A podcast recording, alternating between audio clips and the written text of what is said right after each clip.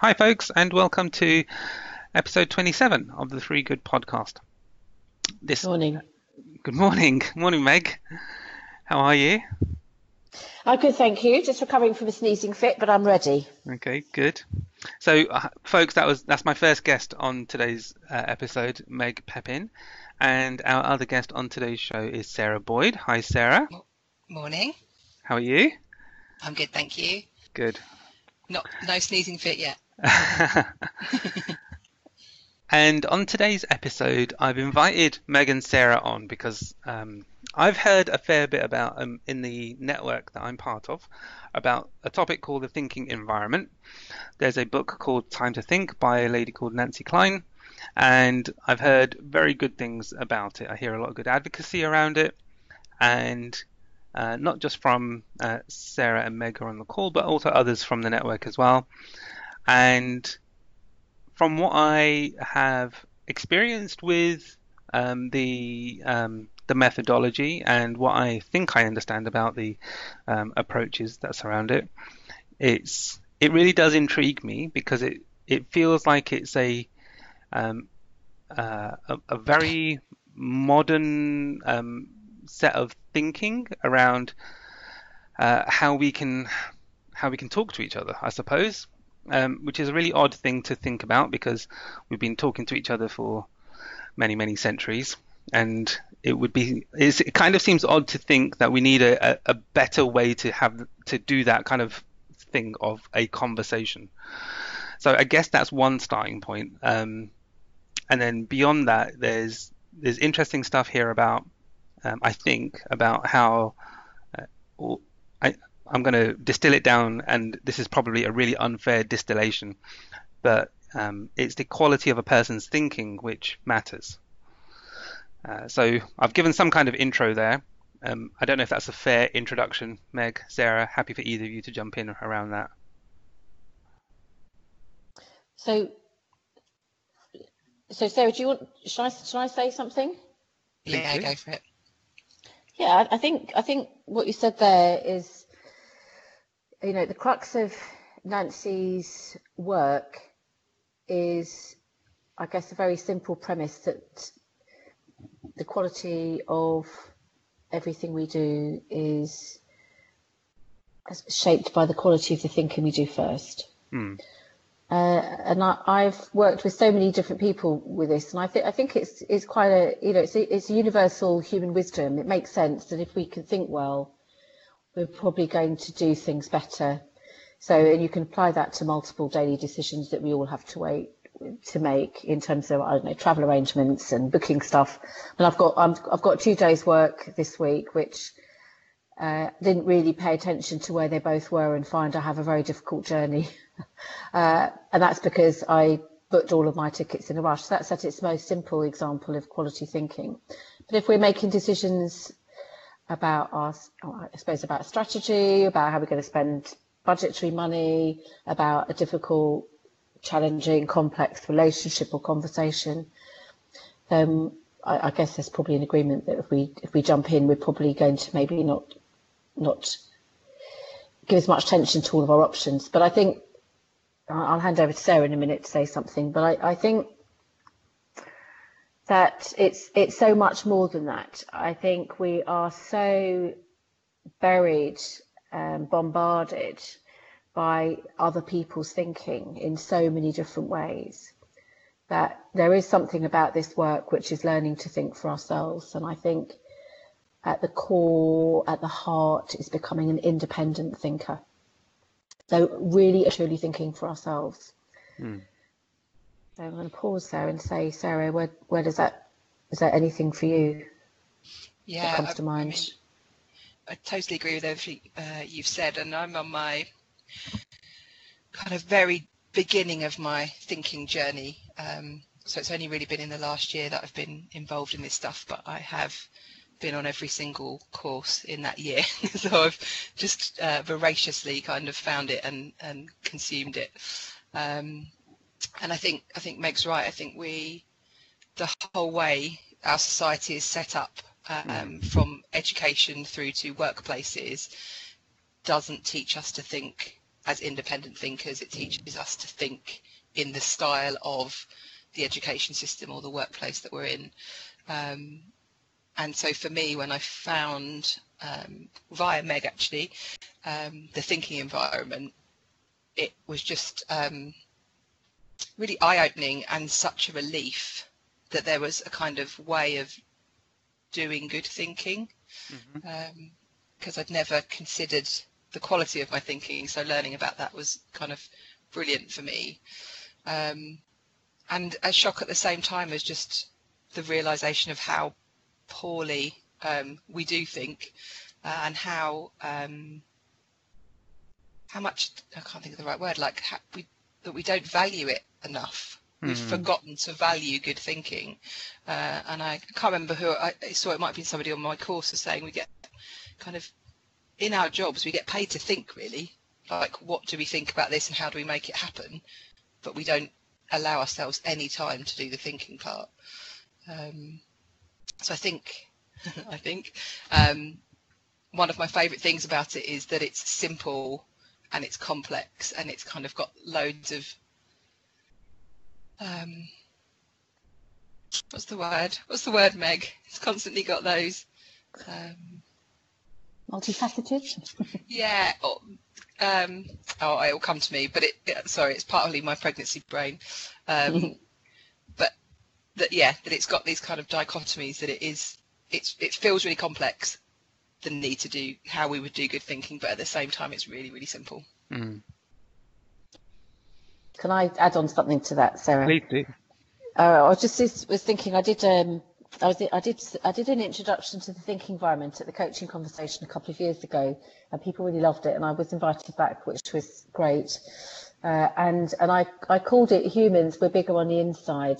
And I think it speaks to your point, Sarah, about the simplicity uh, of the thinking environment, and yet uh, it is like anything that is simple. It is. Uh, I think Nancy herself said it's the far side of complexity, and so I think this this sort of notion that we're bigger on the inside is that if we start to begin to think for ourselves and I'm, I'm, sure that the neuroscientists, if they were going, to track my own brain activity, would see something happening in the brain. But once you are able to be, to really begin thinking for yourself, uh, then it opens up it opens up another world in a way. So, Sukh, where does that take you? What what questions does that pose for you or thoughts? Yeah, it's uh, and I'm making notes as as you both are talking because it helps me to track um, the the many different things that I, I want to try and make sure I am catching in a fair way and also want to be able to ask more about as well. Um, so I have some kind of kind of uh, some foundational questions around um, how did you come by it, what about it, um, and you've already started talking about why you're attracted to it as an as an approach.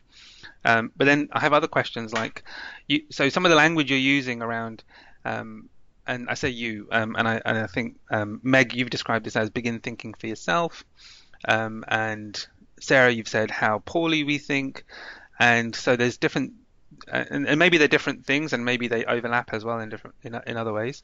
Is um, a question around we so we already do do thinking for ourselves. So what does the thinking environment stuff allow for, which we're not currently doing well enough?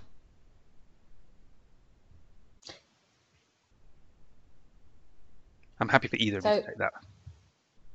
So Meg here. I think I think one way of looking at that is is how we typically think is through an exchange so, I mean, you and I have had many chats pondering over life and different things over the years. Mm. Uh, so, and you know, and I might say, "Oh, this is going on for me," or it, it, might be family, it might be work, it might be just a life question, and we exchange our thinking and our ideas. And I think that's that's wonderful, and that's and we live largely in that space. I think where this where this is, I mean, I I, it's taken me many years to really work it all out for myself, and I'll I'll answer your question at some other point about what drew me to it. Mm. But I think when we, when we're thinking independently, we're not, and we don't really do very much of this. We do not have another person's thoughts coming into into play. So, let's say you and I have a thinking partnership, which is one of the ways that, that the thinking environment works. You will have some dedicated time to thinking, and so will I, and we will both be the thinker and the thinking partner. And when I'm your thinking partner, my promise to you is I won't interrupt you. And that actually requires quite a lot of courage to not interrupt you. And I don't mean interrupt in, in terms of the, the cut through in the middle of your speech, although there is that element, but I won't interrupt you by, in a way, interacting with your content. So my focus will be on giving you a quality of attention that will allow you to generate new thinking. And really that's, that has been my inquiry uh, over the last five years, is to explore what that really means and it is both very simple and uh, and it's actually quite challenging. It takes a huge amount of courage. Uh, you know, I've got various various coachees, for example, uh, that will say to me, "Now, Meg, I really want to know what you think." Mm. and I know that they do really want to know what I think, and it's like, oh, how, and I think a lot of thoughts. I think how lovely. I could tell them all the things I think.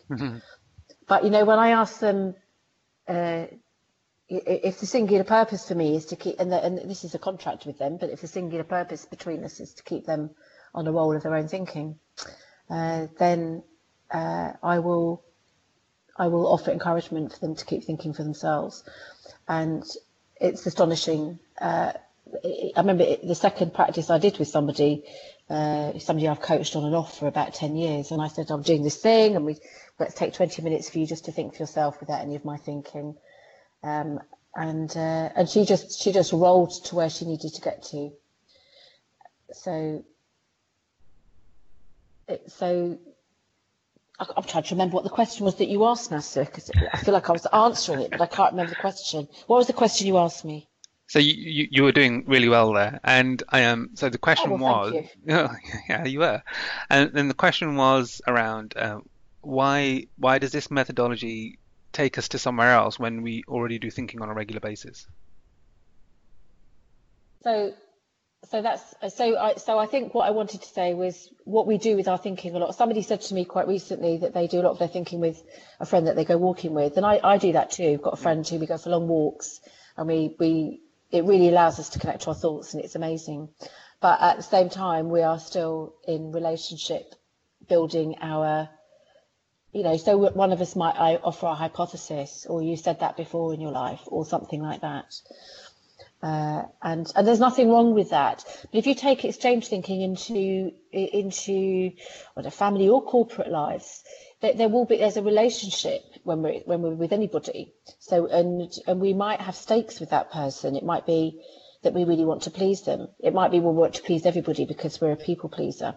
It might be that they're our boss, and therefore I think regardless of the relationship people have with their bosses, we want to please them. We want them to know that we're doing really well. Uh, if it, it, might be a um, uh, a peer with whom you have feel a mild sense of competition. I mean, people can really like each other, but there are a lot of stakes in the relationship. And when we're in an exchange thinking situation, it's very likely that we're, there are some stakes for us in something. Uh, and so that will get in the way of thinking. So let's say, for example, it's a you know a great friend uh, who you, who you are really honest with, but they're your friends. You want them to feel loved. Mm. So that in some way, and it may not, it may or may not be conscious, uh, will influence the exchange that you have. Whereas if you are in an independent thinking, and what has been agreed with you is that you won't offer your own thinking unless they really feel that they need your thinking to keep them thinking and most of us don't need that very much. Once we learn how to think for ourselves, what we need from another person is their attention. So in a way, I don't know what your experience is, Sarah, but for me, in fact, I did I did my first course with Nancy in 2014, and I'm just I'm just in the final stages of my teacher training, uh, and uh, and it was I was utterly fascinated by this, uh, uh and didn't couldn't really make any sense of it at all, which is why the inquiry occurred for me. Nice, thank you, Meg. Sarah, it'd be great to hear where any of that's taken you. Yeah, I think for me, um, I wouldn't have really understood this stuff until I experienced it. So mm. um, I had a conversation with Meg where I was just a bit tired with kind of consulting. Um, I found it drained my energy a lot when I was doing facilitation um, sessions or any work that involved kind of moving people towards an outcome. Um, and very much from the, the my background of kind of change and improvement, mm. had this problem solving approach to things. Um, and then I came across the thinking environment, and so I'd kind of consistently been conditioned to be the person that had some sort of way of finding a solution to the problem. Um, and then when I stepped into the kind of thinking environment, I remember doing one of my first thinking pairs, which is, as Meg explained, is where you sit and give attention. One person sits and gives um, a good quality of attention to the other person while they do their own thinking. And to watch that other person's thinking unfold and your kind of internal response stream is thinking about all of the things that you would be saying at that point and the solutions that you would be offering usually mm. but you've you've stopped doing this exchange you're just you're just listening to them and watching them go on their thinking journey and find a solution to whatever it is that they were thinking about themselves in whatever way that happened, which would be totally different into the way that my thinking around it would have happened. And watching their own light bulb moment of actually, now I've thought about this, I understand it and I know how to think about it and I know what want to do. That for me was just like the best experience ever because I felt so liberated because I didn't have to have the answer and it was such a practical lived experience of actually people can have they can do this themselves. And the only difference was we'd given time to do thinking without being interrupted. So myself and this lady could have had as, as meg was describing a, a really nice conversation about what she was trying to think about and what her problem was. And we could have exchanged loads of ideas. We had a very similar background but the, the things that we would have brought to that, what I would have said would have shaped her thinking mm. um, in a way that then meant that she might never have got to the point she got to on her own, doing her own thinking. So I think my point is it's quite hard to understand this stuff conceptually. Or I found it quite hard to understand this stuff conceptually until I went into it um, and experienced it, and then you kind of get the confidence and realize that you can do good thinking. So when that role was reversed, I went through that process myself and was like, oh, I thought I'd thought about this, but actually having a couple of minutes to think about it compared to 20 minutes an hour yeah. is very different. Um, and I went to different places and different things came up. Um, and yeah, so for me, it was I can't. I haven't really given a very useful answer because my answer is it's it's it's kind of useful to experience this stuff to understand it kind of conceptually. Um, but I think from that experience, what I'm saying is is that we think we do good thinking, um, and we think we've given ourselves quite a good amount of thinking time. But when you actually do this in a dedicated way, and the attention of somebody else really makes a difference, um, you learn all sorts of things about your quality of your thinking. You gave a great, you gave a great answer. You did not not give a good answer.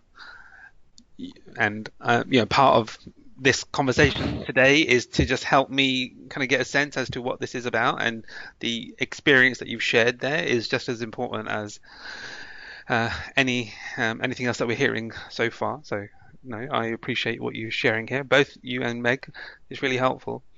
Um, so if I may, there's there's a couple of other questions that, that get raised for me about what you're describing here, and I, and I think there's something to explore around. Um, it, so it sounds like that this is similar practice to coaching practice, but it it's different in that um, where with coaching we might ordinarily think we have to provide the solution because that's what as a coach you are either expected to do or think that's what your role is um, and very many arguments about what coaching is and is not. Um, and also, um, I'm also curious to know uh, from your own kind of thinking on this, and or if there's been any discussion on, um, it, it also feels like that if I was to do proper meditation, would that allow for, or would that help me arrive at a similar level of stuff around this, where you're saying that the the quality of the thinking matters, and um, and I and I understand that there's a relationship with having a thinking partner. Um, and please forgive me if I'm using the wrong terminology, but that the, the the the pairing is important in that the attention of someone else is important for that independent thinking to take place. And I think that's why it's not the same as meditation. So I might be answering my own question there. I don't know. Hmm. Quite a lot there. So well, which, yeah, which what, was, what was the first part? Yeah. so um, the first part was um, how does this different? How does this differ to what we might ordinarily assume as coaching to be? Shall I say something, Sarah? Yeah, go for it. We, we seem to be ping ponging between us, so uh, but I don't want to assume that it's always that way. No. So I think thinking environment is, I mean, at, at its heart, I would say it's, I mean, there is a coaching training that you can do, but it is, it's about, it's about a way of being really, you know, it's that, that Rogerian thing about or being a person. And I think when, if you are exploring the thinking environment, I mean, you can go on, you can go on one of many courses and experience giving and receiving amazing attention, think about independent thinking. And then I know some people take that way as a, as a toolkit. And I think, uh, and my own journey has to is is continues to be uh, to be a thinking environment and to and actually Nancy's own mission is to make the world a thinking environment, uh, which I think is an amazing ambition, which means that we treat each other sort of so well that we can do our own thinking, and that means that we don't get into conflict. Uh, so I think I think there's a there's a, a, specific answer question maybe about coaching, which I can I'll, I'll start with. Shall I do that mm-hmm. about this? So my own experience of the thinking environment was I think I, I probably read the book. I mean, I've I, have got so many tatty versions of, of Nancy's writing, and and I, I co-facilitated with a couple of people who, who both had been on a, a foundation course, uh, and I so I put that on my CPD for that year, and when and something really quite amazing happened there, uh, and in terms of somebody's ignition of transformational thinking because of the quality of attention that they received. And I had no idea what was happening. So that was, I just carried on really uh, a bit different to you, Sarah. I know you've done the courses quickly. I, I sort of did one a year. Uh, and uh, I've booked the teaching that I've that I've just finishing a couple of times and felt uh, I wasn't ready for it for various reasons. And my in my work as an OD consultant, uh, most of my work is consultancy, you know, designing some type of cultural organizational effectiveness change. Uh, so that's consulting and, and, and group, bringing people in groups together to, to have conversations. I never particularly wanted to do the one-to-one, although I loved that when I was a manager. But I trained to be a coach because occasionally I would get given one-to-one coaching work and I, I didn't really feel, I didn't really feel particularly well equipped to do it. You know, it wasn't always effective. Sometimes I would go away thinking that wasn't quite right.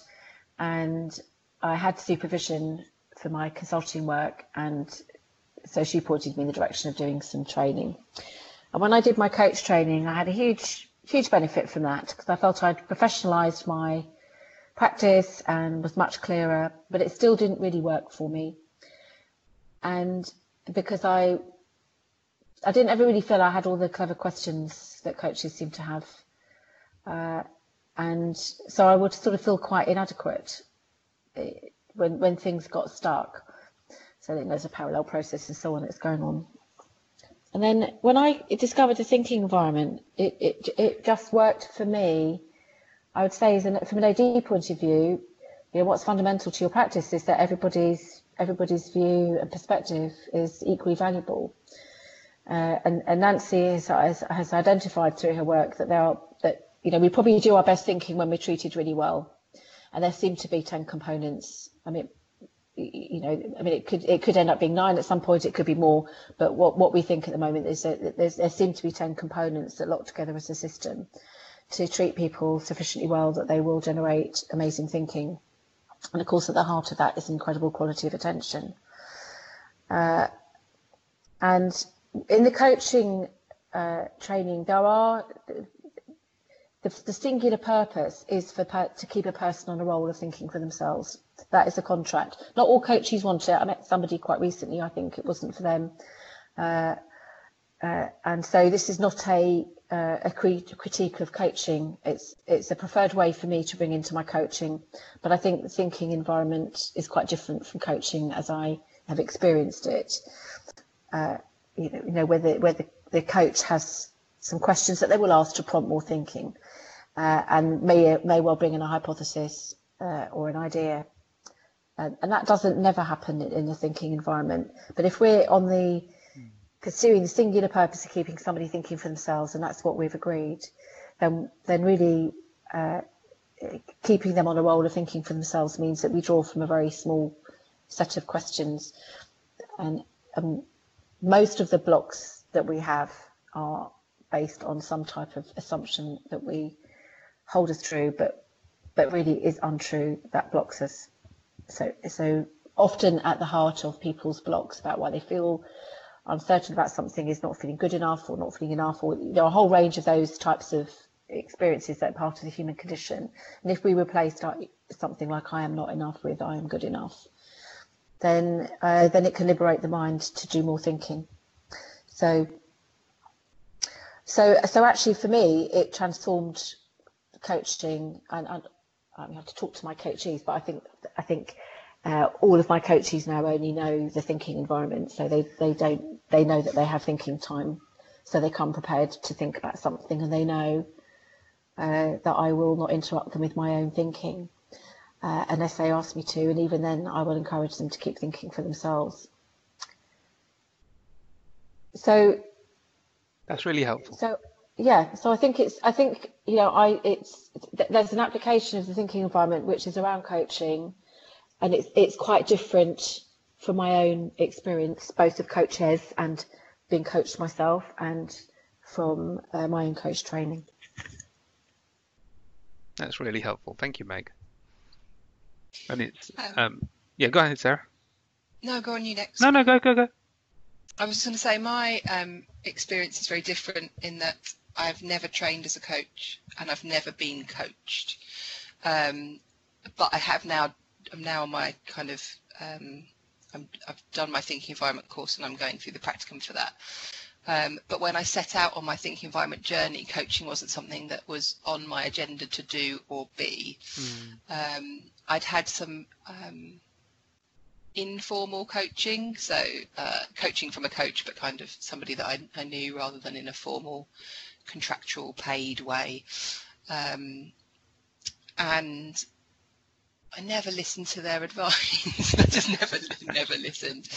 Um, and when I have been through this think environment process, I reflected on the sessions that probably worked the best for me. And the most powerful question I think she could have asked me, and that she did ask me, was, "What do you think?" So one of the things that I've played with personally for years since since you took and I did our masters together is whether or not to do a PhD. And I think it became a running joke that every session I would bring this kind of thought process, and I'd either met another, uh, I'd been to meet the tutor or talk a bit more about whether or not it was something that I wanted to do. Um, and because it was an informal coaching session, in the end, she said, "You do not need any more qualifications. You don't need to worry about doing your PhD." Like it was linked to confidence and all this sort of stuff. But I still went on spending a lot of time thinking about whether or not I wanted to do my PhD and kind of wasting time um, around it. And I think in one session, without realizing it, she was just a bit exasperated. She was like, "What do you really think about doing a PhD?" And then she just sat back and just let me um, talk, and I talked myself round and out of it. And then I didn't have to think about it anymore. But her constantly providing me that kind of, at first, very subtle guidance around it, and then just towards the end being like, you don't need it, didn't help me because I hadn't arrived at that point myself. Mm. Um, and with without without realizing it, the bit that worked for me was the bit that she'd kind of taken some of the thinking environment. That's not her background, so she didn't know that's what she'd done, but that's the bit that worked for me. Um, and so when I went, came to thinking environment and kind of went on the journey and looked at kind of coaching, that really stood out for me. Um, and from a and again from a selfish perspective, not having to have the answers for the coachee, um, I find really liberating. Because um, same with my facilitation work, I, I, felt constantly like my value was in being able to provide a solution um, or move people forward. Actually, what all I was doing is providing a scaffold based on my thinking about this stuff that meant that probably the outcomes that we wanted weren't happening because I was still not allowing the people to think for themselves and come up to the solutions themselves. So um, I'm new on my coaching journey. I'm going to do my practicum and decide whether or not it's something I want to do. I still don't know. Um, but for me, it's all the things that Meg was saying. It's about just having the space to allow other people to think through whatever they need to think through and the journey that takes them on themselves is far more powerful. Um, because no one really listens to advice. We pretend to and we might take part of it but I think think how much how different the world would be if actually every time you were given a piece of advice or someone gave you a piece of advice you actually acted on it. I mean I can think of multiple times when friends have said don't go out with him, or I've said, don't go out with him, but no one listens because that's not their own decision and they haven't had their own thought process around it. And it's tight, it can get really tiring for everyone involved. Um, and I think the thinking environment kind of shifts that um, and allows kind of far more movement because people are thinking for themselves. Nice. This is um, in, and this continues to um, be a, a, really helpful piece for me um, in just hearing your experiences, both of you, and the way you're describing what the methodology can allow for, and how it there does seem to be a difference here between um, what uh, I have experienced in terms of coaching practice, and in terms of um, kind of the normal um, the, the piece that you picked up there, Sarah, about the facilitation and the the expectations of a facilitator to have to provide answers. And I, I think as I've learned more over the years about how I how I believe that people can bring their best versions of themselves, the more I think I've understood that part part of that means that we have to give the space and time for people to just do that thinking of um, independently um, for themselves and playing around with different structures to be able to help with that. So that's why I think I've been naturally drawn to other kind of OD techniques like Open Space and World Cafe because they genuinely allow for someone to have to um, be engaged in their own conversation that they want to have at their own pace as opposed to something that's driven by a like a lecturer or a um, or a speaker or, or something like that. Um, so yeah, that's kind of where I'm taken to um, at the moment. Um, uh, other questions I have, uh, if if I can, unless you got, uh, Sorry, unless you guys, just, no, go go on, go on. I was I was just going to say the second part of your question was around the meditation piece. Yeah. yeah. Um, uh, for me, I've been on um, a number of yoga retreats, and and thinking of meditation is not something that comes easy to me. Mm. Um, but I think, again, my experience, the difference that having someone's someone else to give you kind of easeful quality of attention makes something magic happen in a way that sitting on your own just doesn't. Um, right. And again, until I experienced that, um, I wouldn't, I didn't understand it. So actually, I could probably, it sounds really strange, I could probably meditate with someone else giving me attention and far better than I could meditate on my own. I'm too easily distracted. My attention span isn't good, but mm. having someone sitting there kind of holding that for you and just being genuinely want you to do good thinking makes you do makes you um, look after yourself better in a way. I can't describe it. It's mm-hmm. um, yeah, it's that kind of thank like it just makes a difference. I don't know Meg might be able to put it into words better than me, but there's just something really powerful about it. That it, and it's different. So obviously, I've done medita- group meditations on yoga retreats, but because everyone's doing their own thing, it's very different. But to have that person just kind of sat with you, mm. um, it yeah, there's something about it, and that's why it's kind of one of the key parts of the thinking environment. I think. I can, I can add to that, Sarah. I think. Uh, so I I have a one or two thinking partnerships a week. So that means at least an hour with somebody else where we do half an hour each way. Sometimes it's more.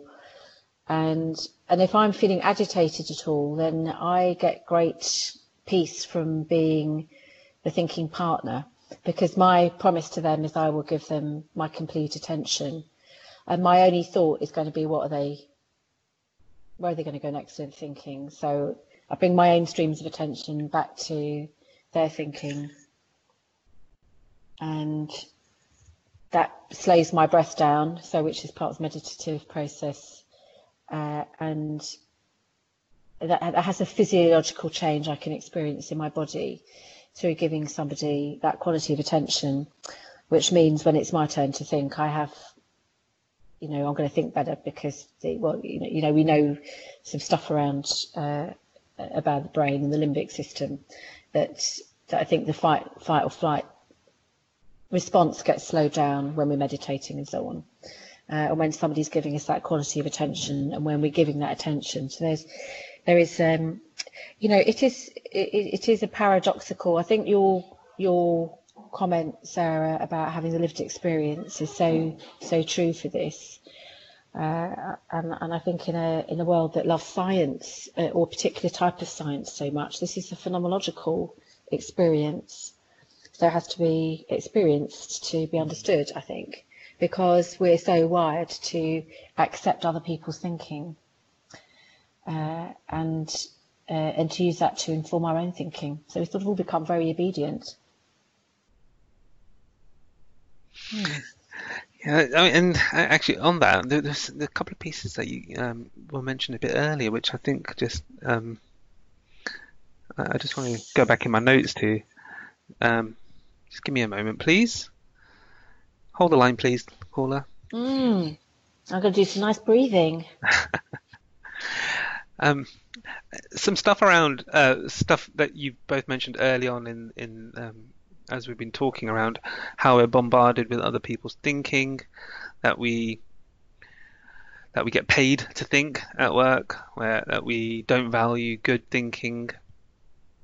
There's stuff there which definitely resonates with me, um, in that there's there's just a lot of a lot of stuff we're getting bombarded with in the in the regular news cycles now, where there's just uh, especially on social media, depending on what your feeds are, there's there's lots of information being thrown at us, and one of the things I think I realized at least two years ago uh, was that all we're getting is information, and what we're not getting is good thinking, and it's a you can see the effect of that in kind of the social civil discourse space is really affecting how people are able to or not to have good discourse with each other. In that I perceive it that in the main it's too challenging for people because there's not quality level of thinking happening. Instead, there's just uh, I don't know facts and data and you know information being thrown around. Those things are important, but what we're not doing is taking. I don't believe. I don't believe we're not taking the time to genuinely try and not analyze as such, but just think through what does this stuff mean? How do we think about this stuff well to enable us to get to a better next position? That's where I just got taken to. Yeah. Um, I think for me, when when you were talking, it takes me to the the ten components, and obviously we'll we can provide links um, for people to have a look at them mm. in a hmm. bit more detail. Um, and it's about the balance of those components. So in the scenario that you're talking about, the components are out of balance or they are or totally missing. So information is, is one of the components and that obviously exists in some of these discussions that are going on but it if it's too pervasive and it's um, the other components aren't in play it doesn't allow you to do good thinking mm. and actually while there's lots of information about there's a high level of emotion around this stuff mm. um, and nancy's found that we do really poor thinking when we are emotionally heightened and, and but again it's about balance because emotions aren't bad and, and being able yeah. to work through your emotions is, is really good for your thinking yeah um, but it's very hard to um,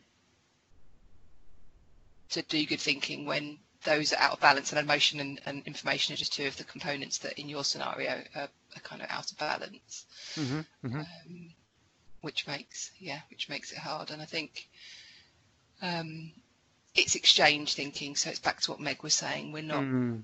we're not listening to what the other person is saying and being interested in what they're saying. We're listening to reply and just yeah. give our point of view. And actually, it's it doesn't even really matter what's coming out of the other person's mouth because you know what you're going to say from the cues that you've taken from the words that they've mentioned. Right. Um, so ne- neither person is doing good thinking and neither person is doing good listening or groups of people. Um, Hmm. And that's no, just, I was going to say that, that, again. This is continues to be helpful, um, and that's that that's uh, it's helpful to know that the components of what the thinking environment stuff talks about help to um, understand what might be either missing or needed in order for the better thinking to take place. Is that is that a fair way to capture that? Yeah, definitely. And Meg, the word that I was looking for earlier that Meg has just said is, is the paradox of this stuff. So right. the components are 10 simple components, but the way they interact can be quite complex. So it's simple and complex. The, the, the thinking environment is these constantly beautiful paradoxes mm. um, mm. within it, um, which, is another, which is another reason that I love it. Um, so yeah, mm. so in in the work that we do, the number one thing that you can do is is be a thinking environment. It's not something you do to people or mm. you can train you don't train the components on how to be like how to do the components in your work. It's something that you have to you have to do and it's hard but it's easy because it's another paradox. Um, and for me actually I went on these courses because I thought I was going to get help with my facilitation. Um, and actually it's been a kind of a very personal journey and it's been far more beneficial for all of those sorts of reasons on how I interact with people about politics and mm. um, day-to-day work and it's just had a far broader reach um, but when things certain things are mentioned politically then it is harder to be the 10 components um, but I'm mindful of that and uh, I do try and, and listen to some people about their politics. but I, th- I think building on something Sarah said there, I think if people are interested in, in learning more about this, then I think something she said there is so important, which is this is not something that you do to people. So I don't really see it as a modality, uh, because if you are if you are giving somebody wonderful attention, uh, it's an amazing thing. Nobody needs to go on a training course to practice doing that. I mean, that that's an incredible thing. If you're giving somebody utter attention with no agenda other than to to be there for them, you can catalyze something for them. Uh, and I I think I, I agree with Sarah. My own experience of the staff is is where the power of the work comes for me is that I have learned to think for myself too and I think I, I had no idea I wasn't an independent thinker, uh, and I had no idea how much sticky stuff was stuck to me that stopped me for th- for really thinking for myself, because actually, you know, the component of feelings is is it blocks us, and if we don't, you know, if you think about feelings, we we feel them, don't we? They're physical things that we feel, and we're really good at diverting away from the feelings that create physical discomfort. Uh, because if you know if you're if you're I don't know sad, it hurts. Mm. You're grieving, it's painful. If you're resentful, it knocks you up. I mean, these, you know, we we don't like these. We sort of they're programmed out of us. But if we don't feel them, then what they do is they are lodged in us, and they they they act in us. And so I think that that there are so I think I just want to reinforce in a way what you said there, Sarah. There's so many applications for this, but I think it is uh, so much about self uh, that it is. You hold minute? I was going to noise interference locally, which has disappeared. Yeah, I, yeah, I think it's. I, I mean, for me too, it's been the most incredible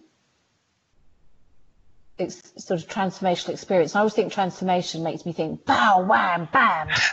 and it, it isn't like that. You know, I mean, there have been many, many moments of shift, but it's, it's a very gentle process. But I think it does take courage. Uh, and encouragement is another one of the 10 components. So it's the, the, the encourage, you know, the French, that's where courage comes from. So it's the heart. So it's, it's holding the quality retention sufficiently that another person has courage to go to their edges and then a bit further, and for you to, as the thinker, to have that courage, and for the mm. thinking partner to have that courage. And uh, you know, it's so I've got one coach who's who's who's sort of sign for me when they have finished their thinking is, and now I really want to know what you think, with a lovely twinkle in his eye and I always really want to tell him. you know, so it's it's and if I did tell him, he'd be quite happy. Uh, uh, and uh, and occasionally I do because one of the one of the components, as Sarah said, is is sometimes information does help people think for themselves. So if you have uh, something that you know that they don't, it might it might clear the way, or you you know you might you might be able to dismantle some denial. Uh, but that's been a long practice for me of thinking am I giving them information or am I giving them my thinking? Because it feels so good to have something, you know. So it's an ongoing, it's an ongoing process. It's five years in for me, and I'm still. I mean, I'm, at, I'm coming towards the end of my teaching journey, but I'm still at the beginning. I think of this being my muscle. And, yeah, and I think. Oh, go on, Sarah. Sorry, I was just going to say really quick as a, as a short aside. I think one of the things I love about um, kind of delving into the components a bit more is again our surface thinking about the words and then what they actually mean. So for me, I would say in the workplace you kind of get quite a lot of encouragement. Um, so your boss might say, mm. um, that was a re- you get some feedback says that was a really good report that you created and kind of hit within that is the encouragement that you recreate that report similarly next time because they're happy with your report but actually um, it that's using encouragement as a kind of subtle manipulation because they're pleased that you've created the report in the image of how they wanted the report to be created rather than you thinking about the best way to create a report and then creating a good report if that makes sense so yeah, yeah. Um, there was lots of unlearning for me around words that i'd assumed i was potentially being encouraging but when i looked at it i was encouraging people to perform in the way that was either in the way that I wanted it, if in if when I was managing people, or towards the outcome that I thought was the outcome that they needed. Um, so again, the components on the surface seem quite simple, and then when you go into them a bit more, you do a mm. lot more learning around them. Mm. Where does that take you in your thinking, Sukh? It's it's making me think I, I need to go away and get this book and read it. Um, as a starting point. I mean, I have a confession. I've never read the book. okay. All right. Well, there you go. but I can, because um, I I um, I did some light light reading around it, and then um, I can I can um, recommend Nancy's the audio version, just because Nancy it's she's done it herself, and her voice and her intonation and everything is blissful. Um, but again, I still didn't get, nice. to, the, get, to the, end of it. Um, but yeah, I think it is a really good place to start. And I think, if I'm right, she's currently writing the next iteration. So one of the, things that I love about Nancy's work is that she's constantly looking at it, poking at it, testing it with um, mm. herself and the people that are, are, fully trained in it, and isn't afraid to keep moving it forward. Um, so each of the, even in the year that I've done, some of the language has changed because the feedback of how people are using it out in the real world mm. has said that um, that's not quite worked anymore, or people are taking the wrong things away from it, and they so it's constantly evolving.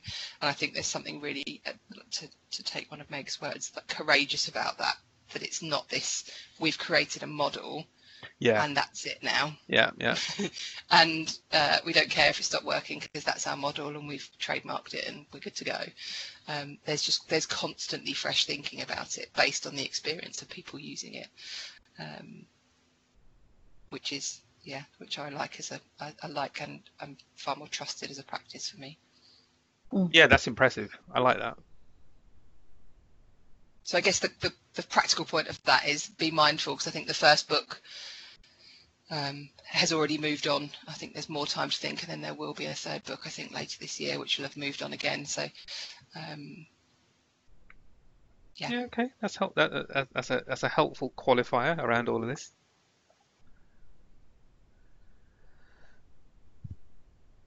Um, um, I did interrupt you, so yeah. Where where did that take your thinking?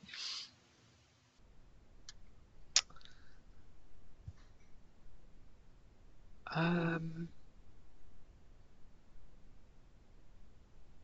I am very intrigued about wanting to know more about the, the practice of it, and I I feel that in some way I do get to benefit from um, those who have gone through like the training and or read the book or have a better understanding of it.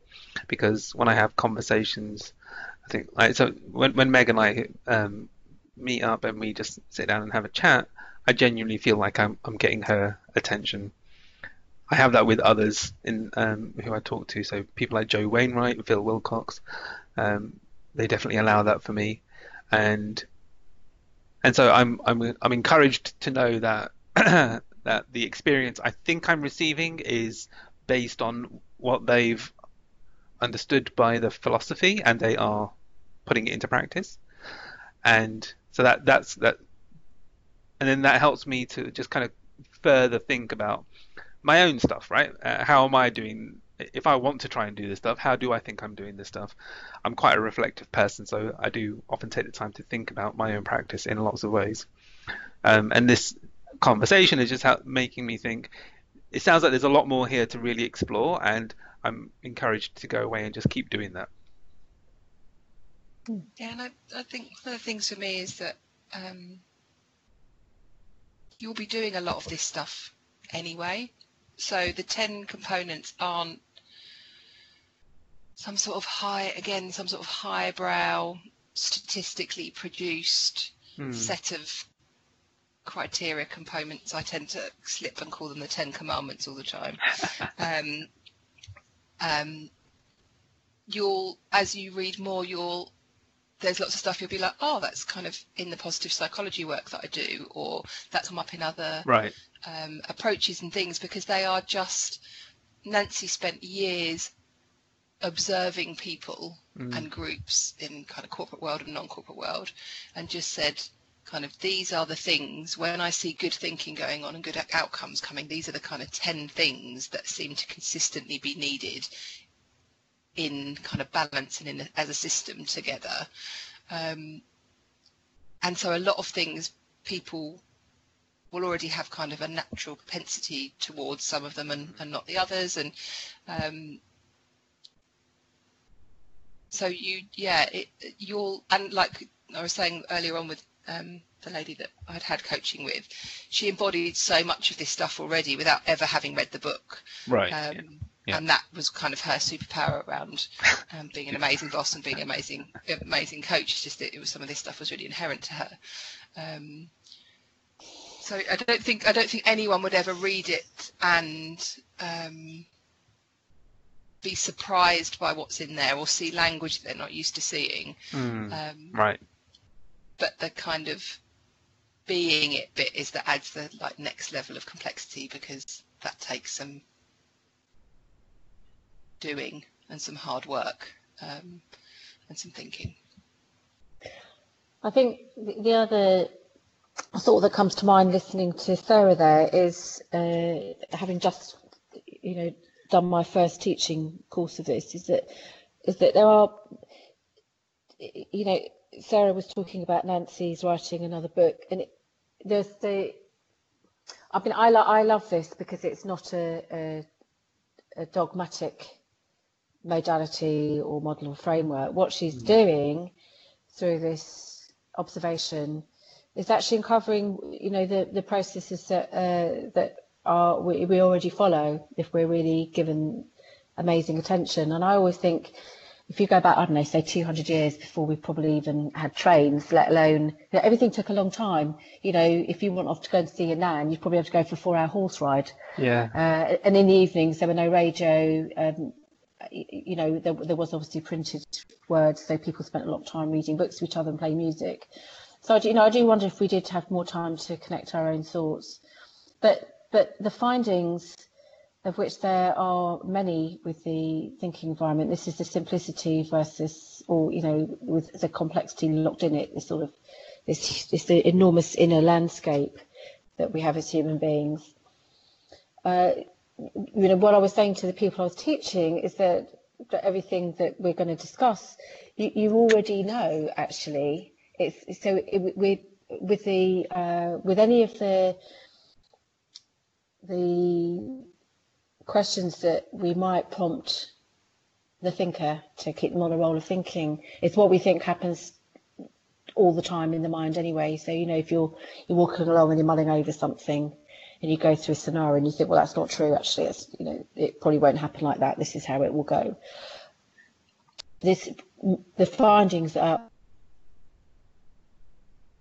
or something that we already know and maybe we've forgotten, maybe it's very deep, maybe there's no time to hear it. So it, it does, I think, I think I just want to reinforce what Sarah said there. It feels very familiar. And I remember when I went on the foundation course and there, there are 10 components and which, you know, and probably most people probably would look at sort of, I don't know, six, seven of those and say, do you know what, I'm really, I think I, I feel familiar with this. I think I do it really well. And then mm. there may be others that uh, that you write about. So I remember writing about equality in my practicum and sort of thinking I was quite selective about my equality in some respects. So if people were perhaps in a position of less power for me, I would really invite them as my equal. If people were in more power than me, I might try to challenge them more. So and it it it was really lovely to write down to really think to myself, what does it what does it mean to be um, to give another person equality, it means that I have to also see myself as equal to them. So I think yeah, I think it takes me back, Sarah, to your starting point that the it's a wonderful it's it is a beautiful practice, but it's also a way of being and uh, and I think you can read the book and get so much from it but it's an intellectual exploration, and I think it does need to be that lived experience. Mm. And I, I think that this podcast will probably be a beautiful example of it being a non-linear, non-intellectual kind of experiential thing. Um, and I know I probably really struggled on um, a couple of my first courses um, just because it was so different to mm. what I'd experienced before. So the kind of standard here is an agenda and this is what we do in each time slot and maybe this is the outcome I hope you get from the session. It it can't it doesn't get taught that way um, because part of it is your own independent thinking and your own independent thinking can't fit into a someone else's agenda almost. Um, so I can remember thinking, I don't quite know whether we've covered today what I meant to, like I can't judge where I'm at and whether I'm meant to have learnt X, Y, and Z today because that didn't get discussed. But as you, as again, as you go through the process and you experience this stuff, because it's so much about self, um, if I, if I'm not thinking about, um, if I wasn't thinking in that way, so what have I learnt about myself today and, and how does that all link back together. That was what was far more powerful than a teacher who was saying, by the end of the day, you'll know the 10 components off by heart. You'll know yeah. how to hold um, a 20 minute um, thinking part. Like it, it, it, um, it doesn't. That's not just how. That's just not how it happens. And I can imagine a lot of people might listen to this podcast and be like, "I don't get it. Where's the structure? Like, why have they not started at Like the history and then the components? And because right. it, it, it just isn't. It you you learn it through how you experience it and what comes up for you and what you dive into next and um, and that that will be different for some people gorgeous it really is beautiful i love it um, i've loved um, having you both on the podcast uh, to help think about this and help explore it further to uh, increase my own awareness of what this um, allows for and, and, the exploration of it. Uh, I am mindful that we uh, there are other commitments that we have to go and commit ourselves to. So I'm going to. Um, I, I don't feel the need to have to wrap this up, right? I don't feel the need to have to kind of have some magic last words around what we can do next with this. Uh, I just really appreciate both your time and your thinking that you brought to this and uh, and your um, articulation around the whole thing. Uh, I, I, think that's just been really, really brilliant, and I just want to say thank you to you both. Well, thank you, Sukh. I, I appreciate being invited to share this with Sarah. Sarah and I have had lots of lovely conversations, and we'll continue to do so. It's been a, it's been a. I, I was quite agitated when I came, and I've had my lovely, um, sort of meditative approach of giving other people attention while they're thinking. Uh, so I feel all calm now. So that's lovely. And uh, yeah, again, just appreciate uh, you asking us to have this conversation, and already just from having it, it's sparked lots of new thinking for me around my practice, um, which was unexpected. You think you always think on these things you're just going to come and have a nice chat, but that's the way this works. um, it's it's spun off, and I know that your thinking will continue, and my thinking will continue, and hopefully the people that listen to it and um, yeah, hope we'll probably continue conversations online. I'm sure. I hope so. I really do. Yeah, and I'm sure it will as well because the, part of the group and the connections that we have, we uh, we allow that uh, ourselves for that as well. Um, I worded that badly. We allow it for ourselves. I think that's what I'm trying to say. Anyway, um, so I'm, I'm going to leave it there and say um, thank you very much, folks, and uh, thank you to our listeners for, for listening and for your attention that you've given us for uh, the duration of this episode. Uh, any questions, comments, or other stuff that you do have, you can find us all on Twitter. Uh, Meg is Meg. Your Twitter handle, please. It's at od uppercase underscore optimist. Also, if you search hashtag thinking environment, you'll probably find me. Super, thank you. And Sarah, we can find you on Twitter. Uh, I'm just at Sarah Boyd H, which is Sarah with an H, B O Y D, and then the letter H. Fantastic, thank you. And uh, mine is at Sukh Pabial. And if you do have anything that you want to share with us around this stuff, or you have any questions you want to come back to with Megan and Sarah, then please do find us in those spaces. Otherwise, hope you're all well and that you have a, a good rest of your week. But I'm probably going to publish this midweek as opposed to at the weekend as I normally do. Thanks, everyone. Bye bye.